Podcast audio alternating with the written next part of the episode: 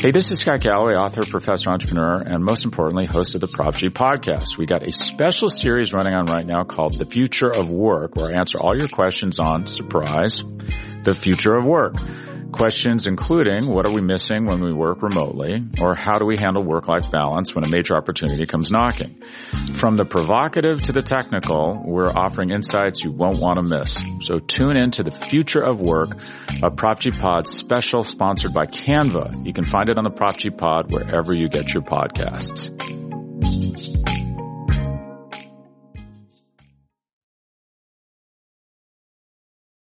Ladies and gentlemen, welcome to the Road to Atlanta, a podcast devoted solely to the Braves farm system and Braves prospects.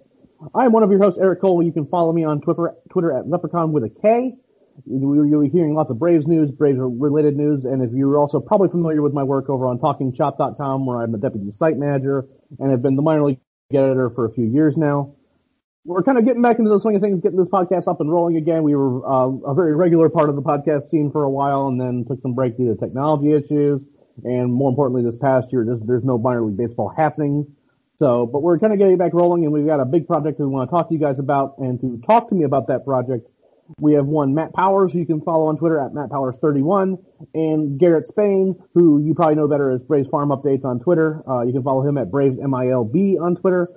Uh, Garrett, how are you doing, buddy? Hey, yeah, doing good. Excited to get this list rolling out and get started talking about it. Matt, what about you? Man. I know you're feeling a little bit under the weather, but I kind of had to drag you into the call anyway. Yeah, I mean, at least it's uh, 2021, so 2020's over, and hopefully we can get back to some minor league baseball. Hey, the, don't don't put it past 2020 to keep growing, lingering longer than it was supposed to. Uh, I, I posted on something on Twitter that you know that the you know the moon exploding you know you know the first week of January or before like as the New Year's bell was going down was very much on the table based on how the last 12 months have gone. So you know I'm trying not to tempt fate too much. Uh, but as, as Matt has alluded to, this is the new year. We are recording this on the 1st of January. Um, and we are in the midst of a, an important part of the year for us each year. Um, around this period of time, sometimes it's the last week of December, Sometimes it like goes, it kind of bleeds into the second week of January, which is kind of where we're going to be this year. Um, we do our preseason top 30 Braves prospects. Uh, we do two lists generally every year. One that's a preseason list where we kind of like collate all of our thoughts from the entire season and what we hear during the off season from instructs, et cetera, et cetera. And we make a list kind of like preview kind of what our thinking is going into the season. And then we do a mid-season update right around the All-Star break where we talk about our prospect rankings, you know, any changes we've made, particularly when it comes to adding guys from the draft. We kind of want to get those guys slated in there and talk about as soon as humanly possible, get our first impressions there. That did not happen this year, uh, and it honestly kind of sucked for us because it's kind of one of our favorite projects that we do. Um, but you know, with no All Star break this year, the draft being like truncated down to five rounds, no minor league baseball to watch, we just didn't feel like we had a lot of really, we had good information and enough information to put out a list that was frankly worth anything. So instead we kind of waited. We wanted to get gather as much information as possible, wait until the off season, kind of get, get our thoughts together, especially if there's any moves that were going to happen, et cetera, et cetera.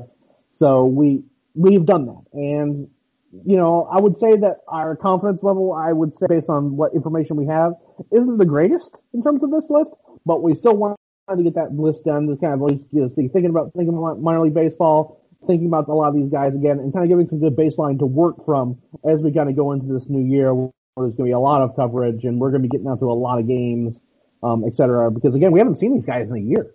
Um, we've heard little bits and pieces of stuff from the alternate site. We've heard little bits and pieces from instructs, you know, various coaches, other players, things like that. We've gotten some information that don't get it wrong. Don't get me wrong, but we want to make sure we understand that for this list in particular, I would say it's probably like our lowest confidence level and like how we feel about what like you know what chances we're taking. And you'll see we didn't actually change. I'll say a ton of the of the tiers that guys fall in. Uh, there are a couple exceptions, guys that we feel pretty confident that we've made some moves on upward, and some guys that have fallen off the list. And then we've obviously had graduations and things like that. Um, one note I do want to say is that for our list, um, and this list is compiled, and I'll actually, I guess you go into this first the way we make this list is that we each personally make a list of our own personal rankings. That's myself, Matt, Garrett, Gaurav Vedak, and Wayne Cavadi. We make our lists, and then from that those lists, I make a composite. Um, and from there, we kind of like I'll look at it and I'll see if I need to make any adjustments. If there's any like weird outliers um, that kind of move the guy too far up or too far down, you know, kind of like little adjustments, I rarely have to do that um, because I'm pretty comfortable putting guys relatively close to each other. Uh, if maybe the order is switched and it looks a little bit weird at times, I don't really worry about that too much simply because I don't view the, our list as something that's like, you know, the number, you know, the number three guy is so much better than number five guy, or the number 12 guy is so much better than the number 13 guy, etc. Uh, I, I do see these guys in tiers. I do see, you know, we, we make an order and, you know, in some places we're pretty unanimous as kind of, this is where this guy needs to be. He is this, he is below this guy and he is above this guy you know, that, that we feel probably more strongly than those guys that like, you know, like some of us have, you know, a guy at seven, another has it 10, another has it eight, another has it nine. You know, that all averages out to a place in the rankings, but it's not something that we necessarily feel super strongly about. Um, so once we get that composite, we make the assignments and we, we put the set in, in installments of six guys per. Uh, Garrett's gonna be putting out, uh, we'll have this, it's submitted. It's, uh, on Sunday, we're gonna have kind of an honorable mentions list. We have four guys that didn't quite make the list. Um, and we don't have hard and fast rules in terms of eligibility. Uh, one example is that we did not include Dansby Swanson on our list the year that he didn't quite use up his rookie eligibility. And he was starting the season, but he was starting the season with the big league club. We decided he was really close, like he was just a couple, I think he was just a game away from losing rookie eligibility that, you know, if we didn't include him on the list, it was only because he already had an established major league job. Uh, and we've done this in the past for other guys, but you know, this that this is one a clear example of that. Another example of it this year is going to be Bryce Wilson. That's only the one the one guy that I think is going to be mentioned more often than not. Um, he's had two years with the big league club. If we hadn't had a if we had had 162 game season, I feel very confident that he would have gotten those extra eight innings or whatever it was to not longer be rookie eligible. Um, I'm not willing to say that he has like a lock to have an established big league ro- role, but I do think that what we like to do is that if we're giving an opportunity to kind of just get some fresh blood to talk about on a list like this, we're probably going to lean towards doing that. And that's what we did this year. Uh, and in this particular case, it was, that was Bryce. Um, doesn't mean we don't like him. It doesn't mean he wouldn't have been on the list. It just means that in this particular case, you know, he was really close to losing rookie eligibility. Uh, and other guys have graduated off the list. Kyle Wright graduated. Uh, Austin Riley is obviously no longer on the list. He lost that eligibility this past year. Uh, but you know, these guys like there's been some attrition, uh, and some of that has been just because it's very clearly have major league roles, and in other cases, you know, that they're close enough where we feel like getting them off the list and getting some new guys to talk about is something that we feel comfortable doing. The biggest takeaway that we had, I think, from this process this year, we usually have, there's usually a lot of banter back and forth when we're making our list about, you know, where to put this guy, you know, what he did this year, you know, how do we weigh this? And there wasn't nearly as much of that this year. And that's because there was no minor league baseball to watch. Um, again, Matt, Garrett, Gaurav, Wayne, all of us have gotten little bits and pieces of information here and there from the alternate site and from, you know, various people that we know around, you know, around the organization or, you know, that have gotten eyes on guys, coaches, et cetera, et cetera. There's a lot more guesswork than usual in this. So Matt, I'm going to go to you first, uh, and then we'll go to Garrett. Um, without these games and this game data, how did you go about making like a, you take your list from 2019 and then you put your draftees where you kind of feel like they fit, but other adjustments that you'd make, how did you go about making those adjustments uh, in terms of ranking individual players? Did you find yourself you going with what your your thoughts were a year ago, or what what else kind of went into your decisions? So mostly the same as last year, almost a copy and paste, other than uh, guys I heard some good things about from the alternate site guys that were added to the alternate site roster versus those who weren't because obviously just being added shows the value to the team versus a guy that doesn't get added, especially a guy on the older end makes you question what the team sees in him. Uh, individually released videos that have come out from specific players. Um, there's been one or two. Uh, really those are the only things other than just keeping it the same because there just isn't much information to go on at this point. Garrett, what about you, man? I mean, like, did you feel like you made a lot of changes? Like, were and were those changes based on anything other than feel, or was there, was there a process that you went through? I, you know, at the beginning of the process, I basically kind of did, you know, copy paste. I took the list that I had last year, put it in there, added a few guys at the end that I kind of, you know, obviously I added the new guys that got drafted and removed some guys that, um, either graduated or got traded, but, which was not a lot, but, um, other than that, you know, it was just going through each individual, and then kind of, I basically went down the list and looked at each individual player, and I thought to myself, okay, from reports, video, stuff that I've seen, did this guy improve or hurt his stock this year? For most guys, you know, and there wasn't a whole lot of change, maybe a flip flop a guy here and there, and then there were a handful of players where I said, hey, I've seen and heard enough that I'm willing to push this guy up. And there's a few guys that I thought, well, I didn't hear a lot. And for whatever reason things happen, whether it be a guy like Matt said, getting left off the, um, alternate site, things like that, where I said, okay, maybe he'll drop off or it's an age thing where he's, you know, missing a year meant a lot to that guy. So I pulled him back or dropped him off the list. Um, other than that, you know, I mean, it really wasn't a significant difference. I just kind of went through and made micro adjustments more than anything. You know, normally every year I go through, I just go through the rosters of the minor league teams and I pick every single player, you know, cut off a certain, cut off the guys that I don't consider prospects and then rank everybody else. And this year there was just no, there wasn't a reason to do wholesale changes. It, there wasn't enough information for us to do that, so it was just micro adjustments and putting out a list that I felt confident in and making sure I rewarded guys that did do a good job this year despite not having a lot of uh, publicity. So this was an interesting process for me, right? Because I did everything that you guys did, right? Like I made sure I went to my original list uh, because again, that is when I had, that was the order that I had on these guys based on the last available information, with the exception of guys who graduated and the new draftees. Uh, I put, I picked spots where I felt pretty good about where the draftees were being, and then I, that, that way I can kind of compare and contrast as I was going down was very similar to what you did, Garrett, right? Like I was like, okay, is this guy a little higher, a little lower than this, you know, the guy below him? Like, you know, that, does that feel right? Um, you know, I don't have like a, a particularly like a qualitative, uh, quantitative system for this. Uh, I just kind of, does this feel right? Does this feel right? Now, what I will say is that during, from the 2019 list, I always feel much better about where I have guys during the midseason list than from the preseason list.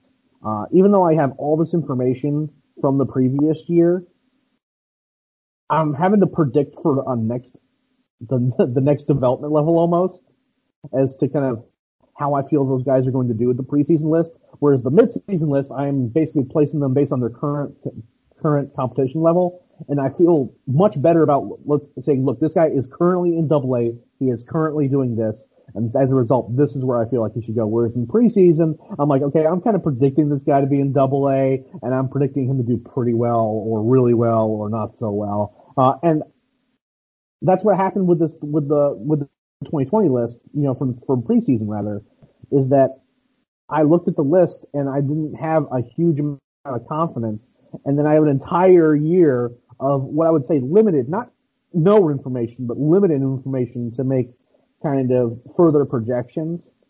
Um, so I decided to. There were a few places where I was I did go bold over where I thought that they were going to be. I'm making, I'm placing some bets. Um, and again, it goes back to what you guys are saying. Uh, some of these guys are at the alternate site.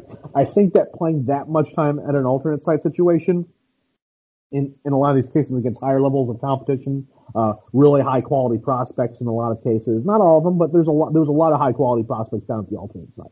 And I think that you know between positive information we've heard and actually participating in that for a long period of time, makes me maybe a little bit more bullish on some guys than I would other than than I would otherwise feel. So, you know, I did make a few. I want to say a few pushes up lists. Um, there's a guy like Mahki Backstrom, for example, that like I had to kind of like going into 2020, I really needed to see him play to really kind of make a decision about where I want to rank him. I didn't get to see that, so I just kind of ultimately had to make a decision where you know I'm not just going to keep him low on the list you know, forever until I actually see him play. I really kind of had to make a decision. Um, other guys where I haven't seen in a long time or I haven't seen at all, you know, guys who were in rookie ball that I would have liked to have seen in full season ball. I'm projecting, is this guy going to be physically filled out? Is he going to, you know, is he going to be able to do something once he gets the full season ball? You know, th- things like that. And I, I, I took major league uh, time into consideration as well. I mean, we have two guys that I will go ahead and spoil the secret that everyone knows. Ian Anderson and Cristian Pache are at the top of our list. I'm not going to tell you which order those guys are in, but those two guys have major league time. And, and you know, you think about those things when you think about other places down the list, you know, William Contreras getting time in the major leagues. And then we see, you know, Patrick Weigel guy made his debut. We saw Tucker Davidson make his debut.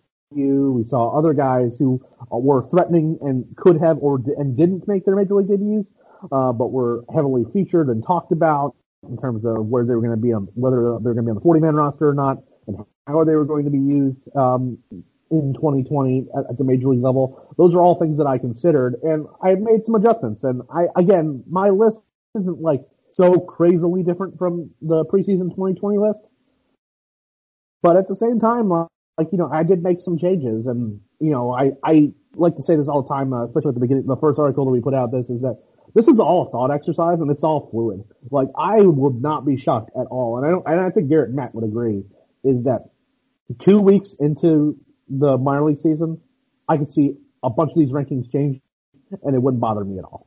You know what I mean? Like it's just like, it's a very fluid thing. Like this is just a snapshot. It's not something that I feel locked in. I'm like, well, you know, just wait, you know, that, that, that, that number five ranking or whatever is really going to play out down the line. I'm willing to let my eyes tell me that I was right or wrong, uh, and that I should move a guy up or down, et cetera, et cetera. These are all fluid things. Uh, and I would strongly suggest to people before you get mad at us when, when this list rolls out next week is to keep in mind that we are fully expecting that this to be a lot of changes to happen by midseason this year. Uh, assuming we have minor league baseball, which seems like there's going to be, uh, there's a little bit, a little bit too much chatter about where teams are going to be slotted with, you know, Rome going to high A and all that stuff. Like at some point when you're making all these organizational adjustments, there's a decision that's being made that some base amount of minor league baseball is going to be played. Um, Hey, this is Scott Galloway, author, professor, entrepreneur, and most importantly, host of the Prop G podcast. We got a special series running on right now called The Future of Work, where I answer all your questions on surprise, the future of work. Questions including what are we missing when we work remotely or how do we handle work-life balance when a major opportunity comes knocking? From the provocative to the technical, we're offering insights you won't want to miss. So tune in to the future of work, a Prop G Pod special sponsored by Canva. You can find it on the Prop G Pod wherever you get your podcasts.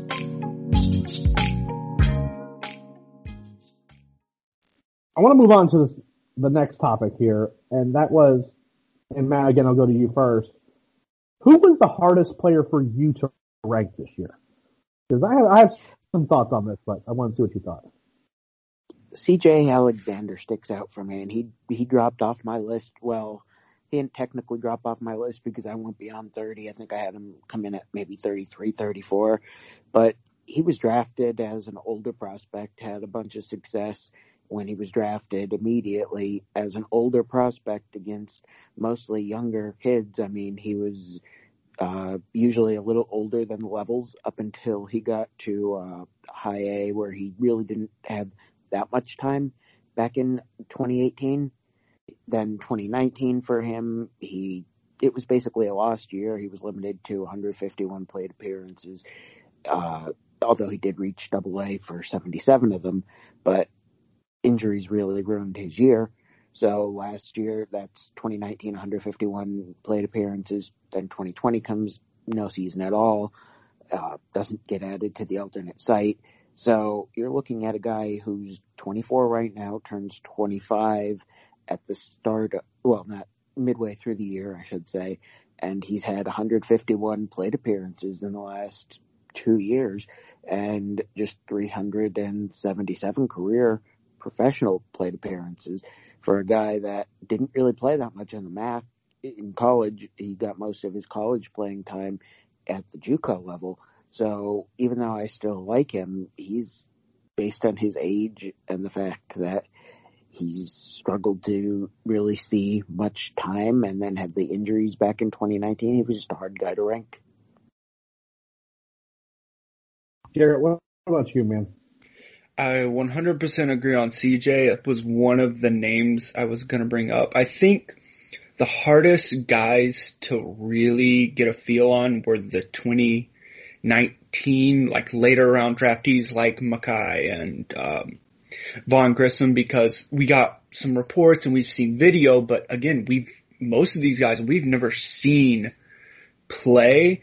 And so it's hard to, we, we're, we typically tend to be, and Eric will tell you the same thing, we've said it for years, we tend to be hesitant to put guys that we haven't seen very high, but like he, like Eric said earlier, we know that Grissom, Backstrom, guys like that, they deserve to be high even if we haven't seen them yet. And so it was kind of a decision of how high are we willing to put these players.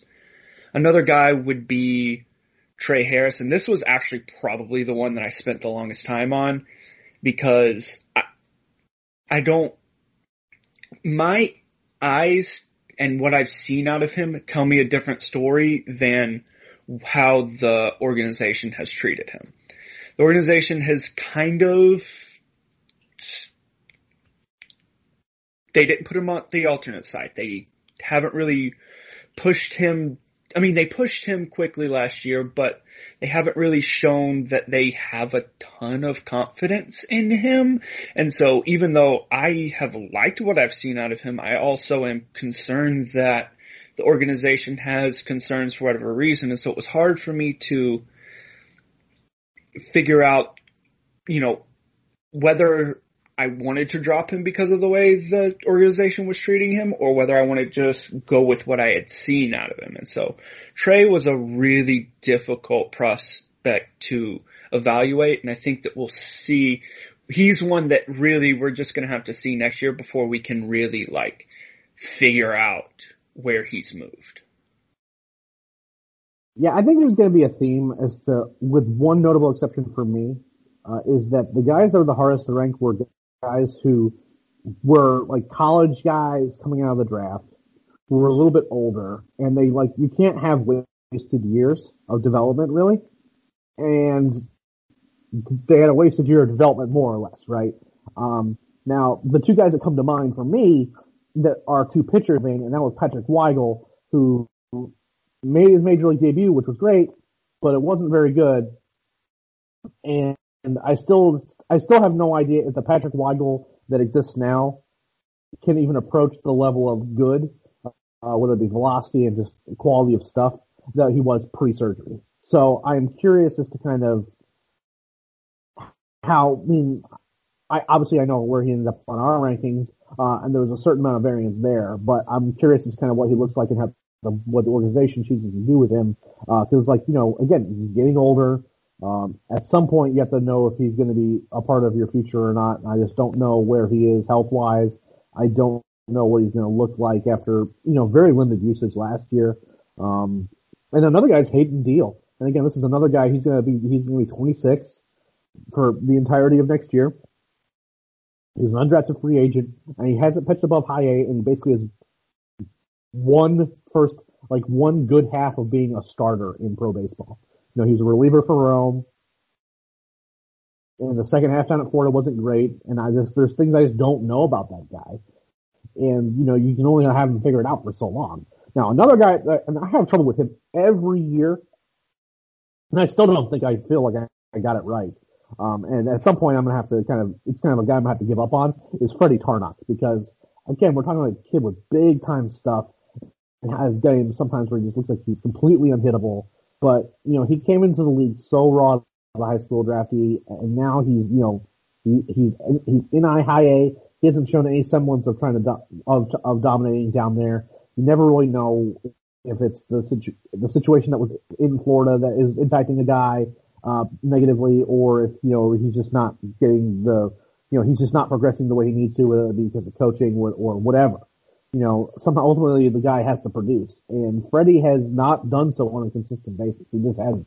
Uh, particularly as a starter. He's looked better as a reliever than as a starter, which you know, if they move, make the move to a reliever, maybe it just works out better for him, but that does ultimately, you know, hurt his ceiling quite a bit. So I had a lot of time, tough time kind of figuring out exactly where to put him in a place that I felt comfortable with him. Um, I ended up kind of settling in a spot that was relatively close to where I'd had him in the past, but he's a guy that he's kind of on a short list of guys for me that I could easily see just drop if you know the first half doesn't go well this year, just dropping him off the list.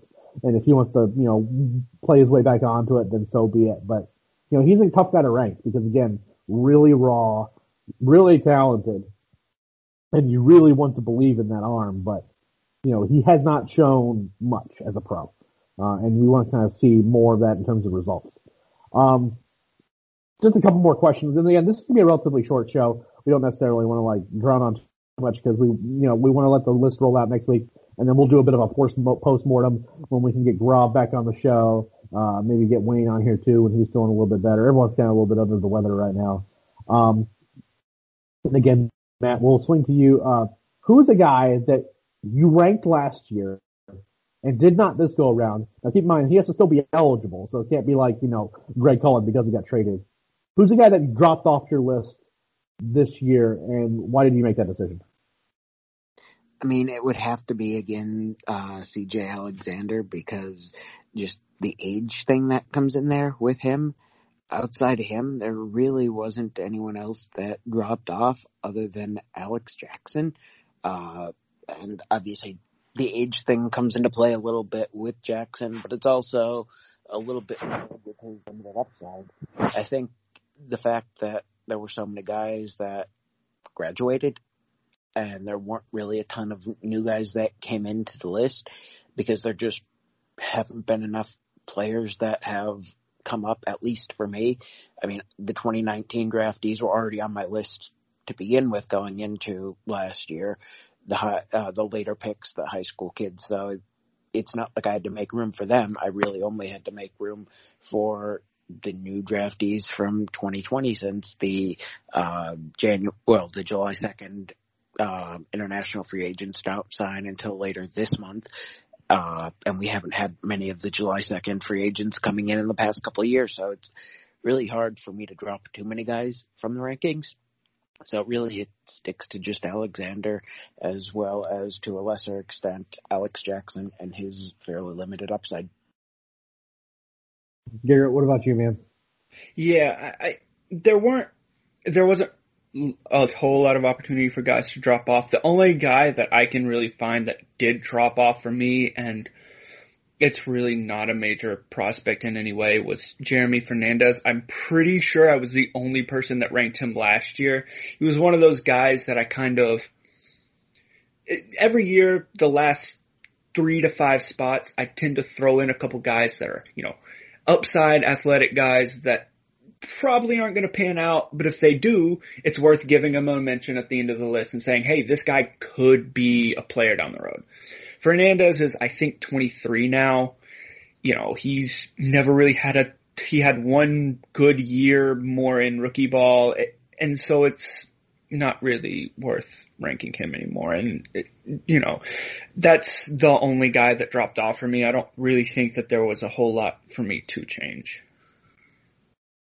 Yeah, again, hard to make a decision to drop off a guy when baseball doesn't happen. Um, I will say that one guy that I had at the bottom of my list last year, and he was at the bottom of other lists, was Greyson Jenista. Uh, and he's a guy that we kind of forget about, right? Like, you know, that was a, that, that was going to be an important bat that the Braves picked in, in 2018 in, the second round. And again, I have no reason to think that he's going to hit enough. I just don't. I don't, I, the power hasn't really shown up. The, the hit tool hasn't really shown up either. He's kind of, just hasn't looked very good.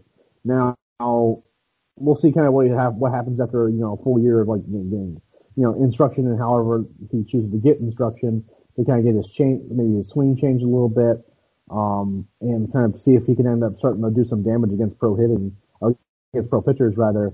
But, you know, that's a guy that, again, a lot of people had some high hopes for as kind of like a potential middle of the order type of bat that could do some damage, um, can really hit the ball hard.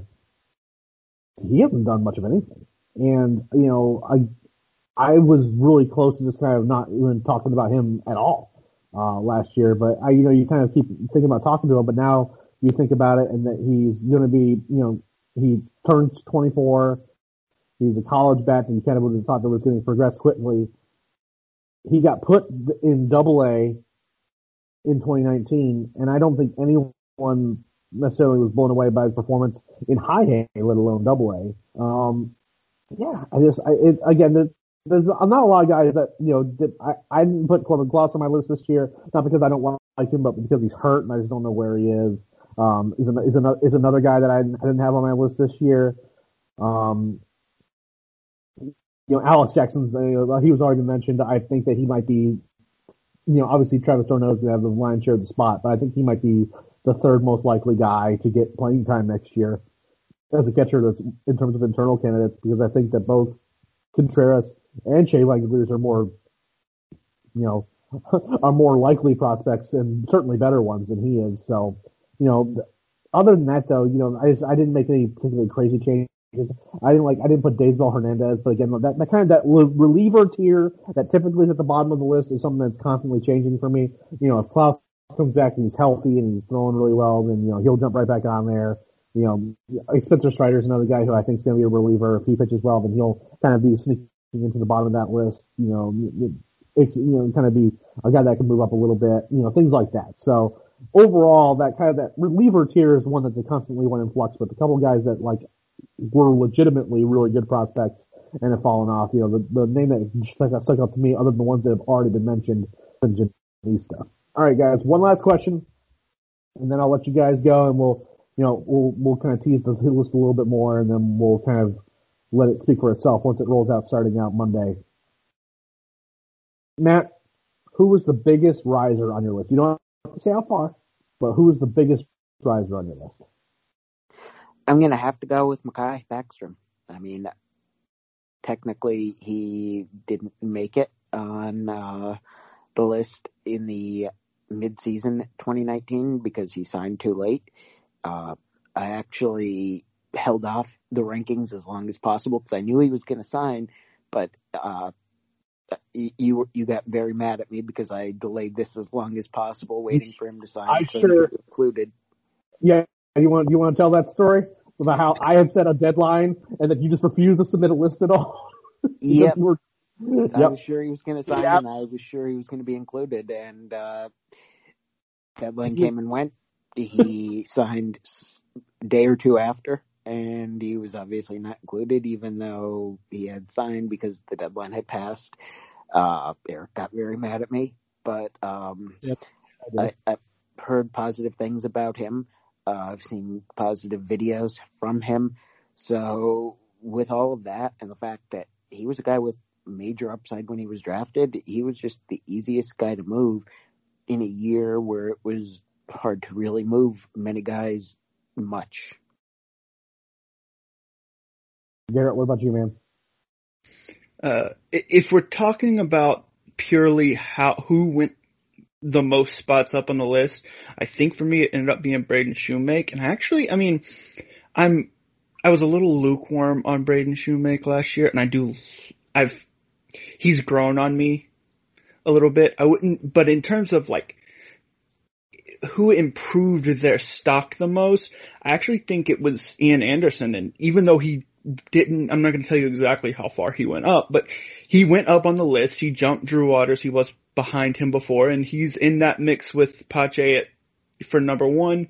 I went back and forth on them a lot, but just the way he played at the major league level, completely blew away my expectations. And so for me, he was the person that pushed his, um, his grade up the highest, the most, just the way he played and the stuff he showed and the improvements he showed. He was the guy that improved the most. And then a shout out to Michael Harris as well. Everyone knows I love the guy. He w- he made a pretty significant jump for me too. And he was, he, he's one of the few guys that actually for me jumped a comp- jumped from a to a different tier. He jumped up a tier for me and he's really, he's a guy that went up very quickly just from reports and everything that we've learned about him video. Eh, he's a guy that went up very quickly. Yeah, um, I, I want to go back to a couple guys that have been mentioned already, but I, I want to give some shout outs to Vaughn Grissom too. We've heard some good things about you know, kind of his approach at the plate, uh, coming out of the alternate site. Everyone seems to really kind of like how he's progressing, uh, as a player. I'm still not sold that he'll stick it short, but I, I do think that he is a guy that we're kind of keeping an eye on and kind of, you know, on that periphery of that kind of like a top 10 type guy. Some of them I already think he's there. Others, you know, he might be a little bit further away. Um, I also want to talk a little bit about Mahki Backstrom because he's an interesting guy, right? Because I mean, literally Matt was willing to torpedo the list making process in order to try to include this kid who hadn't signed yet by the signing deadline. Uh, he found out very quickly that the list is not going to be torpedoed by anybody. Uh, that I was going to make sure that it was going to get written and posted. Uh, but you know, he is like in terms of just physicality is a special, special kid. Um, you know, and you know we've we've gotten to know him a, a, a, decent, a decent bit over the course of the last year or so. Uh, seems like a great kid too. But the one thing that stands out for me is the is the bat speed. And if you want to like get me on board with a, a kid before I really got to get to see him play a whole lot, is like seeing really quick hands and like the ball just the, the bat just like rockets through the zone and he hits the ball with authority and it just sounds different and it sounds different when it comes off his bat. Again, like other guys that we have seen in the past. I don't know what he's going to look like in terms of you know being able to deal with different types of pitches, but and I don't know what he's going to look like in the field, but I do know what I I do know an athlete when I see one, and I do know that there's a lot of things to really like about what he does at the plate. Um, and another guy, another guy is Michael Harris. I am unsure as to how fast he will move, but I will say that even though there were other reasons as to why they, he had to get moved up to Rome, his like his draft year coming right out of high school, I don't think the Braves make that move unless they think that he could be something special. He has real he has real power. He can do a lot of different things athletically. He seems like he really can play play defense. I think he's going to hit for average. He's going to hit for some power, and he's going to have a, like, a really strong approach at the plate. He's the guy that I think that when you look at our list coming out, he's the one where we have him, and you're going to be like, wait a minute, you know, like that's this this looks different than everywhere everyone else has him. Now there's going to be a few others. Our list is different than the, the ones that have come out. Again, partially because we don't have Bryce Wilson on our list, so that kind of like juices rankings a little bit. But also, there's going to be guys that are in different places than you're that you're than you're used to seeing, and that's okay. But if you're looking for a name, you're like, well, what's the guy that's going to be like looks different than everyone else? It's going to be Michael Harris. And again, not going to juice, not going to leak as to where he is, but that's the name that's going to be the one that sticks out. People are like, whoa, we really took a took a risk on him, and I think it is a worthy risk. Although he, he may not, based on his age, he may not be a guy that like automatically just rockets through the minor leagues. It may take him some time to work his way through some things. But that kid can, that, that kid can play and I think he could be really special. So those are kind of the guys that like really stuck out to me in terms of big risers, you know. Um, other than that, I, I, I kind of did what a lot of you guys did, was just make micro adjustments here and there. Uh, Stephen Paolini moved up a few spots for me just because I think he's really physically filling out and I really kind of like the, the profile and I really like that I really like kind of like the story of a guy that, that kind of gets discovered out of a, a school that you know no one thought was really going to be watching and paying attention to, and really kind of see him be special. I, I really think that he can end up being somebody to keep an eye on for next year. But other than that, you know, it's just, uh, it's gonna be kind of a wait and see, and I'm really looking forward to having baseball again to talk about. Uh, I know that Garrett always has plans to get out to the park. He's he's right out there, but AAA. He's kind of our AAA liaison. I'm going to be getting out to Augusta and Rome games early next year. Uh, Matt is, lives all the way up in Pennsylvania, so he's going to kind of get to Braves games when he can. So he's certainly going to be watching a lot of games. And I know that Gaurav's planning on getting out too. Uh, I still need to get out to Mississippi. It's been a while, and I need to get out there just to, for another reason to say hi to everybody once everything settles down. Uh, and hopefully we have a, a, vaccine in place and then I can actually get one. Uh, that'll make me feel a lot better about getting out to the ballpark. Um, before I let everyone go, do you guys have anything else you want to share? Matt, you good? Yeah, that's all for me. Yeah. Garrett, what about you, man? I'm, I'm going to say this on Harrison. My personal rankings do, do not match quite with the overall composite, but going back to us having Harris in a different spot than everybody else, my debate this, my biggest debate this process was Michael Harris versus Drew Waters. So that's what I'm going to say for where I personally place him. And I know that I'm not too far above everybody else. I mean, we, we love Harris. He, he's got pretty, he's got all the tools, the personality, the approach. He's, he's a special guy. I really like him a lot. I'll add that I had a similar thought process, but I'll keep it at that. Well, there's the tease, guys. The, the, the, biggest tease of the entire prospect list is that distinction right there. Uh, and I, I don't think I was quite to that point, but it was certainly closer than you would think, uh, once you started thinking about it. Uh, thanks, thanks again to all of our listeners. We really appreciate you guys. If you're wanting to make sure that you don't miss an episode of Road to Atlanta, very fortunately, there's an easy way to do that is you just subscribe to the Talking Chop feed, whether it be on iTunes, Stitcher, Google Play, whatever your preferred podcast purveyor is. If the topic, Talking Chop feed exists upon it, you will not only get the Talking Chop podcast, which is hosted by Brad, and I am a very frequent co-host on, uh, but you'll also get this podcast anytime that it comes on. Just make sure you download it. Tell your friends to download it. Uh, make sure you leave five star reviews for the podcast itself. That helps us out a lot. As for the list itself, on Sunday is when the honorable mentions list will roll out. Uh, that has already been written up by Garrett. We are finishing up the first installment of the list itself that will start rolling out Monday, and there'll be six guys every day for the rest of that week. So Monday, Tuesday, Monday through Friday. On Friday, you will know who the top prospect in the Braves farm system is, according to us. Um, and you know, we'll, after that, we'll do a little bit of. I'm sure that I'll probably have to do a little bit of talking on the Talking Chop podcast about the list, and then we'll do a longer retrospective type thing where we can kind of get everyone in here to kind of talk a little bit about the list, who who you were surprised where they ended up, and we where we can be talk about our surprises once we saw the final composite, uh, what, you know, things that we can see changing, et cetera, et cetera. But this is kind of a little bit of a preview and a little bit of a tease. And we appreciate you guys listening. Make sure you follow the podcast, uh, at Road, the number two Atlanta on Twitter. You can follow any one of us. You can follow Gaurav at GVDAC. You can follow Wayne, Wayne Cavadi as well. All, everyone deserves your love in terms of following up for minor league content. And once the years get started, it's going to be a lot of fun because we actually get to talk about minor league baseball again rather than just kind of like you know, assuming and projecting and pretending about it. Uh, we actually get to see it happen, and that's going to be really important for all of us. So thanks again, and until next time, we'll see you on the road. Hey, this is Scott Galloway, author, professor, entrepreneur, and most importantly, host of the Prop G podcast. We got a special series running on right now called The Future of Work, where I answer all your questions on, surprise, the future of work. Questions including what are we missing when we work remotely or how do we handle work-life balance when a major opportunity comes knocking? From the provocative to the technical, we're offering insights you won't want to miss. So tune in to the future of work, a Prop G Pod special sponsored by Canva. You can find it on the Prop G Pod wherever you get your podcasts.